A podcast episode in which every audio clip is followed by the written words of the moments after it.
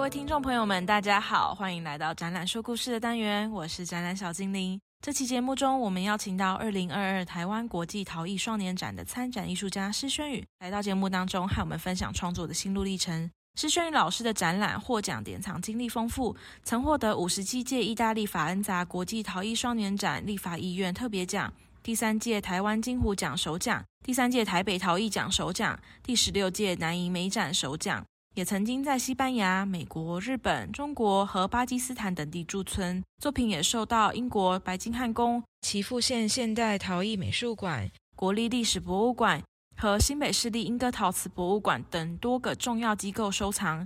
那施老师这次的参展作品《招摇在上，从事余下红凤》是以战国时期的兵书发想。我们很荣幸能够邀请老师来这边跟我们分享这件作品。施老师你好，哎，大家好，我是施轩宇。老师这一次在我们双年展的展出作品是《招摇在上，从事余下红凤》。但是当初是怎么样会有这个想法制作这件作品的？招摇在上，啊，从事余下。其实这个名字是取自五子治兵一文。自古啊，我们常常都用青龙、白虎、朱雀、玄武这四个神兽分别镇守在东西南北四宫。所谓东木、西金、南火、北水、中央土，刚好就是在自编一文里面的，在开战之前的一个准备是一样的。而在这次的作品的上端的话，它是一个炽烈的火啊，轻柔的跟唐玄宗的霓裳羽衣一样。又如同大的军旗挥舞于空一样，这个线条啊，我是希望它可以像是风一般从上而下，最终幻化成为神兽。幻化是一个非常优雅的名词。走遍了那么多的国家之后啊，我发现很少有国家有幻化这个，就连英文我也很难去做一个翻译。对，哦，他们可能是变化、变形。或者是装上去，你想想看，西方的做天使的翅膀就是从背上长出来的。嗯，可是我们在中华文学里面，尤其是啊，我们就是一缕青烟，一缕白烟，哗啦一个啊，就幻化成为什么？所以这次上面陶瓷的部分的话，我们是用幻化的一个造型，幻化为下端的一个神兽，也就是我们的南方的朱雀。然后神兽的造型啊，随着幻化的一个火焰下来，它是出左爪而收右爪，二十三点五度的仰首哦，俯姿的呈现。最后决定用钢面的抛光啊，主要是希望可以倒映上端烈焰的影像，有点像是镜花水月一般，透过一个幻觉来去看到上端的材质表现。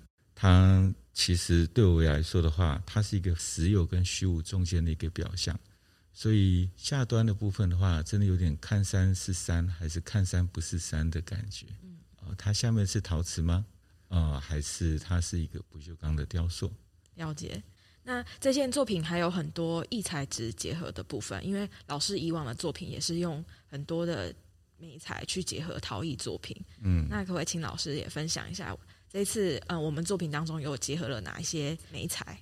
异材质啊，对，这个一直以来创作，我都很喜欢用不同的材质来去组合在一起。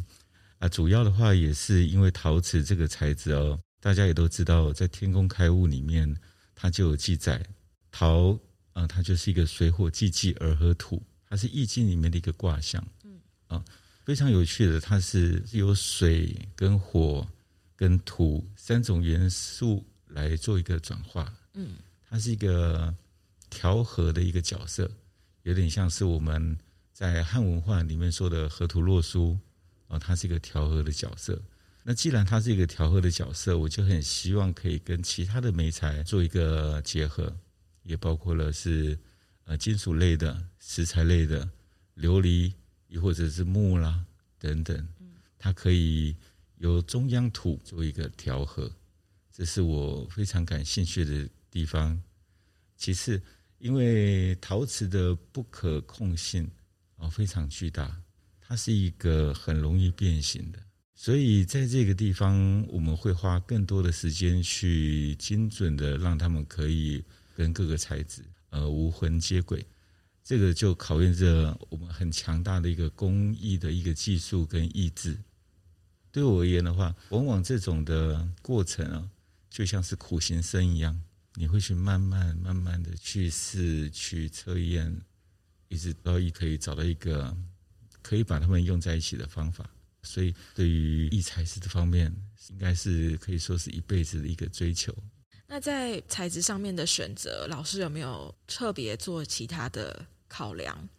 呃，其实，在异材质里面，我并不会要求说啊，我今天好想要用异材质，我一定要把它们两个凑在一起。是。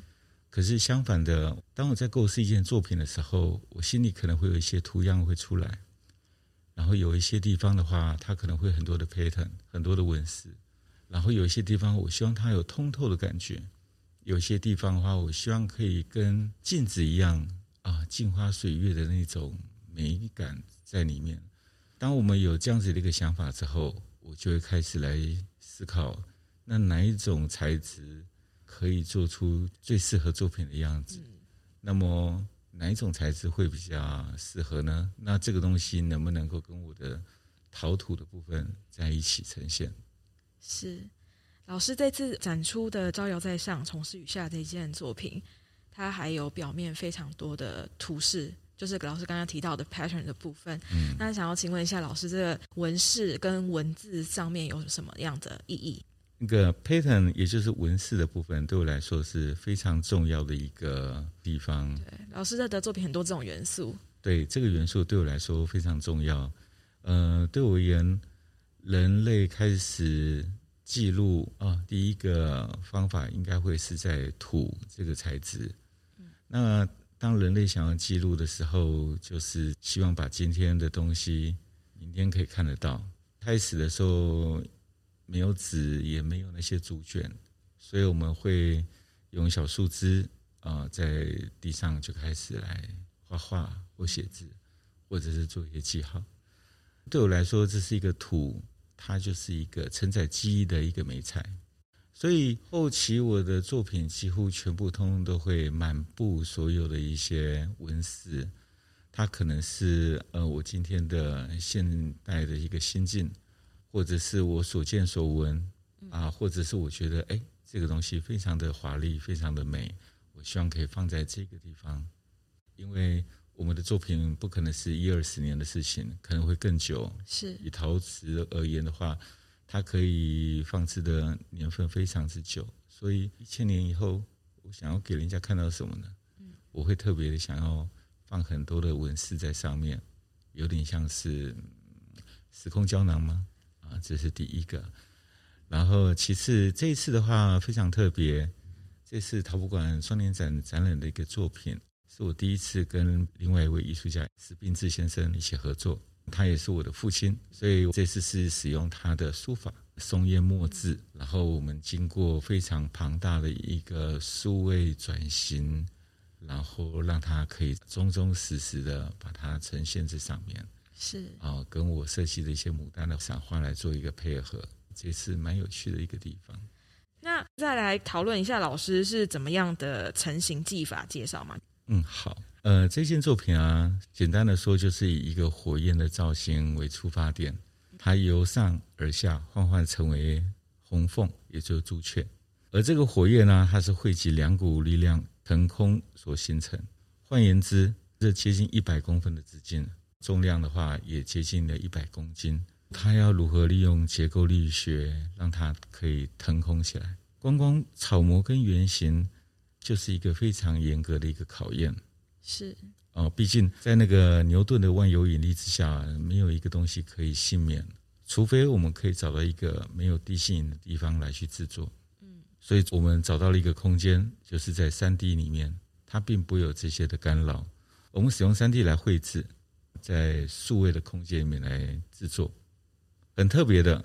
我们最后选择的是六轴的 CNC，它是一个机械的手臂，透过这种高精准的切割做输出，而不使用 3D 列印。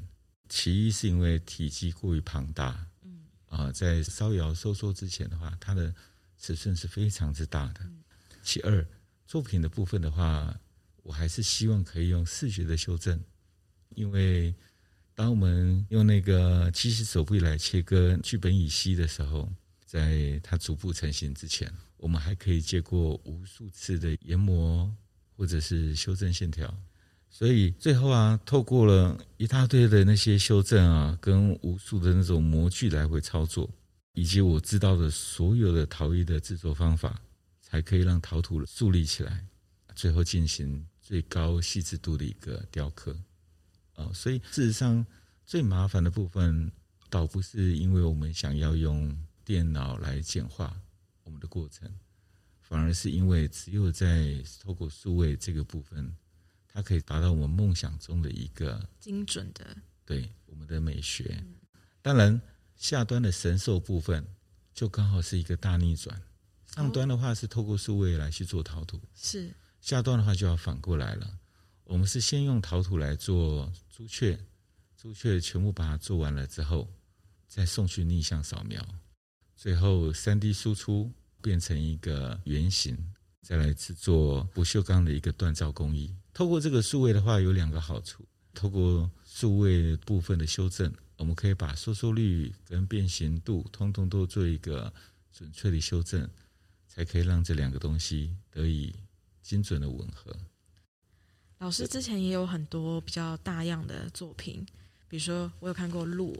然后鹿角那个是有琉璃的，是那件作品看起来非常复杂，而且我看到零件非常非常多，所以老师的作品大部分也是都是用数位三 D 的这个制作方法，所以才可以非常精准的计算这所有的零件吗？呃，并没有，呃，正常的话就是靠自己的双手，双手是啊、呃，自己去试，在无数次失败之后，我们就可以找到一个比较清晰的一个路线。因为我知道陶瓷那个收缩率的问题，然后我看老师每一个零件都非常的精准，精准到好像没有收缩率这件事情，我就当下蛮佩服老师的严谨。啊、呃，对，非常非常强迫症，因为我坚信哦，并不是每一个事情我都要找到它的捷径，嗯，有时候我们一步一步慢慢的做，跟苦行僧一般。因为我每做的每个动作啊，都是对我们的作品的一个恭敬，对世界的一个恭敬啊，所以对于这种精准度的事情，就是一连串的失败，在失败里面的话，你就会我们想要到达的真理在哪里？是，那是因为已经心中有一个远景，看到将来会成功，或者是对于未来成功的一个想象，所以在中间面对失败的时候，就比较不会那么的挫折嘛，还是什么？我们心中会有一个图案啊，好比说，我用这个来举例好了。这次双年展里面展览的朱雀，它设计图已经画制出来，大概有二十年左右的时间了。因为就我而言的话，每一件作品啊，快的话要一两年，慢的话一二十年，都是很正常的。嗯，甚至有些东西的话，也许一辈子我也没办法把它做出来，也许是我的技法还不够成熟。然后我的思绪也不够完整，嗯，或者是我的材料的认知还不够，嗯，所以就搁置了。所以这种东西的话是非常冗长的一个进行的。你看楼上的展览的这件红凤的话，以前也没有数位这么发达，那个时候我没有办法找到没有地心引力克服它的方法，嗯，所以我只能搁置，一直直到说啊，时间到了。可以做了，是，所以就像您说的，有些东西我们已经清晰的知道它是长什么样子，可是就在等时间，等它自己熟。真的，创作是一辈子，就像老师说，就是苦行僧，慢慢的往前，慢慢的往前，都会会到达心中的那一份心境的那个理想。真的，嗯，好，那老师，我们再讲一下二零一六年做的那个海峡艺术文化中心的那件大作品。呃，是。因为老师通常都是雕塑作品，可是这一次设计这个文化中心的这个音乐厅里面全部都是陶瓷，布满这样一片一片陶板吗？可不可以请老师也分享一下，怎么从一个大型的雕塑跟建筑结合？好，其实它的整体的量体，它是由五百多万片的一个陶瓷来把它组合起来，组合起来的面积的话，大概是三千米平方。哇！然后我们芬兰的建筑师，他的一个创意的话，又非常的北欧的美学，它是在那种曲面的一个厅里面的，所以当初他有一个想法，以前海上丝路出去的地方，以前的那些青花啦，那些东西都从这儿来去上传，所以他就有个想法，希望在他这种多角度的造型的厅里面，他希望可以用陶瓷，可是一直找不到适合的人，辗转就找到了我，因为他对我的 pattern 非常喜欢，他就飞到台北来跟他聊一聊之后，最后我们就开始来合作，一个是音乐厅，啊，另外一个是歌剧院。啊，这两个厅的全陶瓷的一个剧场，当然里面故事可以说好久好久好久。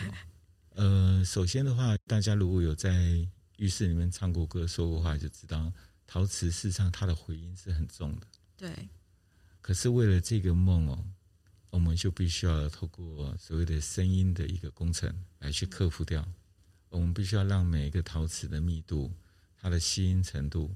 都可以做到最有效的一个管理啊，更不必说北欧的他们的工艺的美学啊，它是非常非常吹毛求疵的啊。所以刚刚有说了三千米平方的东西，实际上我们单位是缪，百分之一米里，百分之一米里这样子慢慢来去调整。因为这样子听起来好像是老师连陶瓷这个媒材里面的元素都需要去进行分析。才可以去计算那个吸音，是有小到连制作媒材，就是图本身也要去做一个尝试跟实验。当然，陶瓷的话，并不是坊间的对于陶瓷的一个想法，就是手拉胚啊，对，做杯碗瓢盆。其实我们还有工业陶瓷、航太陶瓷，我们有太多种的一些科技的陶瓷。这些所有的陶瓷的话，都是值得我们去研究跟去做创作的。对。所以陶瓷的不可限量哦，有时候我们不要把它局限在某一个我们能想象的点，事实上它是很宽广的。所以全世界真的是把它翻过来，把它翻过来来找，就是要做到我们想到的。至于怎么做到，我们就是克服一切问题。是有梦的想象，但是中间的实践真的也是需要靠时间，千辛万苦的把它实现。真的实在是很很不容易，都很想要去看一下。真的真的，希望大家可以来去看。嗯，在福州，老师那几年应该也蛮忙的吧？就是在忙这个。的确，呃，首先的话，他并没有前车之鉴哦，嗯，全部都是一个从零开始的。然后材料上面是一个必须要去处理的研发，在工艺上面也不能够用现在的一些制作方法来去做。好比说他们说的那个料工行稳哦。所有的材料啦、工艺啦、器型啦、纹饰、釉彩等等，全部都要做一个颠覆，才可以让每一个陶砖放在音乐厅的任何一个角落都有它实在的一个必要性，嗯，跟它的一个关键。哦，所以你看那五百万片，每一个位置都靠电脑来去精准的计算，我们才可以确保，不管你坐在音乐厅的哪一排、哪一个位置，你都可以听到最好声音的表现。是，我我很好奇，老师本身有一个团队吗？哦，我没有团队，可是我有很厉害的朋友啊，像你就是啊。哦，不敢当，不敢当。我很喜欢享受，就是从头到尾的制作，就好比说刚刚音乐厅歌剧院的项目，嗯，当你设计图出来了之后，那怎么制作呢？全世界没有工厂做得出来，所以我们就我会跟研发团队研发的工厂。一起来去把这个东西做出来。当做出来之后，那这个要怎么施工呢？我也是跟施工团队开始研究施工的方法。是啊，每一个艺术家事实上不太一样。有一些音乐家喜欢当指挥，嗯，他喜欢下面有很多很多的人。对。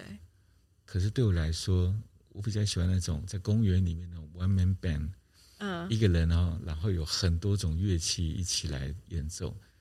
然后可以随我自己的心意啊，自己的想法呈现。我觉得真正的美学在哪里？嗯，好，老师想要谈一下这次受邀二零二二双年展的心情吗？当然是非常荣幸啊！是，你看世界四大双年展，繁杂、美浓、金鸡道、台湾，然后这次很荣幸可以来这边分享我的制作的心得跟笔记。是，不过对我而言的话，最主要它还是一个抛砖引玉的一个感觉。透过这次的展出人，啊、也包括了我，也许会激发有更多、更多、更新的一些想法跟创作的能量会出来。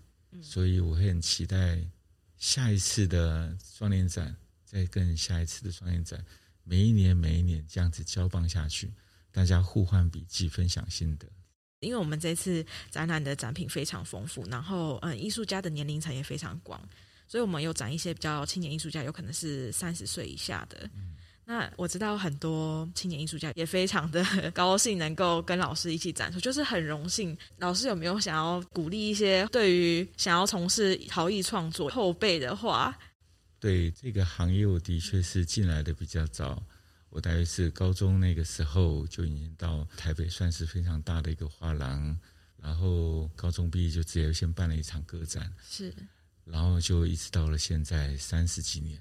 不过我没有什么东西要对你所谓的后辈来说啊，因为我一直标榜我就是万年学徒啊，哦，我就是学徒啊，我也是后辈，顶多就是大家一起当同学，大家一起来分享啊，因为我只是。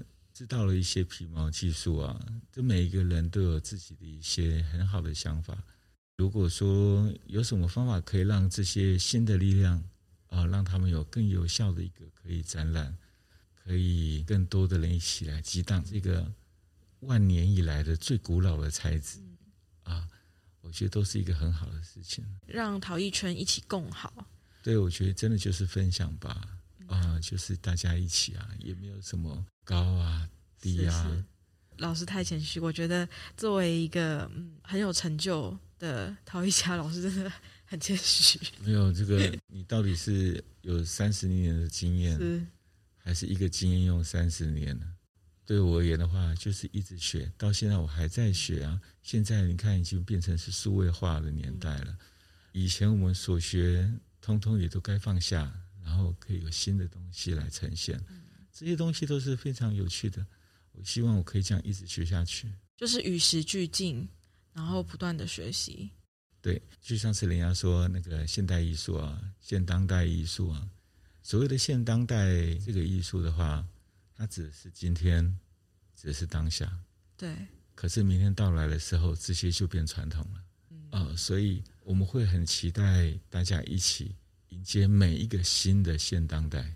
啊，是，然后一起共创，这个是非常美的事情。那科技变化的那么快，在创作上面怎么样去做一个跳脱？呃，创作了那么多年，有一个中心的思想啊，也许每一个人都该问一问自己：我今天是艺术家在做陶，还是我是一个陶艺家在做艺术？看似类似，可是截然不同。当你可以确定。你是艺术家，在做陶的时候，你的世界是很广阔的。你也知道你为什么要用陶来做，所有的阅读的资讯就没有任何的栅栏。不管是去可以去看伸展台，你可以去看各种的展览，或者是文化的，或者是食品食材的表演的，通通都可以，就是去阅读。因为所谓的阅读不一定是阅读书，你可能是阅读世界，阅读文化。阅读人，甚至是阅读自己，嗯，这些透过仔细阅读，都可以达到一个非常有效的一个养分。了解。呃，事实上，这个可以运用到其他的。你是艺术家在做料理，嗯，还是料理人在做艺术？你看看放在盘子上面的东西会差多远？是，就是因为本身的经历跟视野的不同，然后那个思想会去影响当下的这个创作。的确，我觉得老师的那个。视野其实是很宏观的，就是很短视吧？不会啦，而且老实说，你高中就有办个展，就是从事艺术创作这么久，这个中间有没有哪一个时段是需要给自己放空或休息的？嗯，作品的出现是一个很自然的一个产生，这个东西我也很难去诠释。是，不过这很正常的啊。就像我刚刚有说了，很多东西就是可能会卡卡一二十年。放着，等它有一天慢慢的熟了。而至于如何去转换自己的一个心境，老师平常有这个过程吗？当然，我们还是会去各个地方。所以我刚刚有说，你可以去阅读世界、阅读文化、阅读人。可是里面最重要的是阅读自己哦，你要跟自己的非常多的一个对话，很多东西你都看过或听过了，嗯啊，只不过你的感觉可能还没有那么深刻，嗯，所以有时候多跟你自己对话，反而可以找到更多的意外收获。是，有时候我会觉得啦，我不知道是对还是不对，这都是自己的感觉。有时候每天你眼睛看到的、听到的资讯太多，当资讯量过于庞大之后，就会麻木。反过来说，当你的资讯量非常之少，你是一个极度饥渴，对于这种资讯非常饥渴的状况，你每一个东西都可以触发你的敏感神经，你每一个小小的感动，你都会觉得啊，这太美了，我一定要把它记录出来。是，对，所以有时候适度的一个饥渴状况，也是一个很好的一个方法。嗯，那老师自己本身有没有什么方法可以让自己保持永远在知识上面的饥渴？这个就是刚刚说的很有趣的一个地方，这也是我当万年学徒的一个好处。我每天都觉得我是一个新人一样，我对所有东西还是充满了好奇，对所有的材质，对所有老师的作品、各国艺术家的作品、各个媒材的作品，全部都抱持着非常非常大的兴趣。嗯当你这个兴趣还在，不管是怎样子的资讯，你都会觉得都会很想要去了解跟吸收。对，所以老师刚刚讲那个保持初心。就是一直把自己定位在学徒，反而更能够学习到更多的资讯。对，所以就是跟大家一起当同学喽。老师的心情、心态也很年轻哎。那老师平时的工作时间是怎么安排的？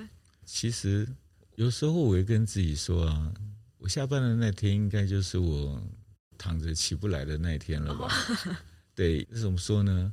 呃，我的嗜好。啊，我的兴趣、工作，我的一切就是艺术啊！所以当我起床的时候，我想的是作品的事情；当我在看展览，我想的是作品的事情。啊，我在看料理的时候也是一样，只不过那个心态会有点改变。有时候是艺术家，有时候是艺术的鉴赏或者艺术的收藏。是，就是当你在买东西，你不觉得你自己就跟那种收藏家一样吗？对。然后会啊，这个有没有代表的当代啊？啊，这个的感觉是如何？对，切入角度不一样。对，当你在什么时候，你一切就是在艺术的氛围里面啊，它是一个生活态度，所以没有所谓的上班或下班，就是在艺术的生活。对，生活美学就是体现在艺术家的生活里，应该是可以在每一个人的生活里。活里然后你不一定是买家，嗯，可是你可以当。就像是艺术家一般的艺术生活这样。是，非常谢谢施老师能够来到我们节目当中。那我们今天的访谈就到这边结束。我们二零二二台湾国际陶艺双年展在二零二二年九月九日开展至二零二三年四月十六日，以“世界的形状：陶艺作为社会新动能”为主题，作品非常的精彩，邀请大家来陶博馆三楼特展室参观哦。那我们下次空中见，拜拜。好，各位，拜拜。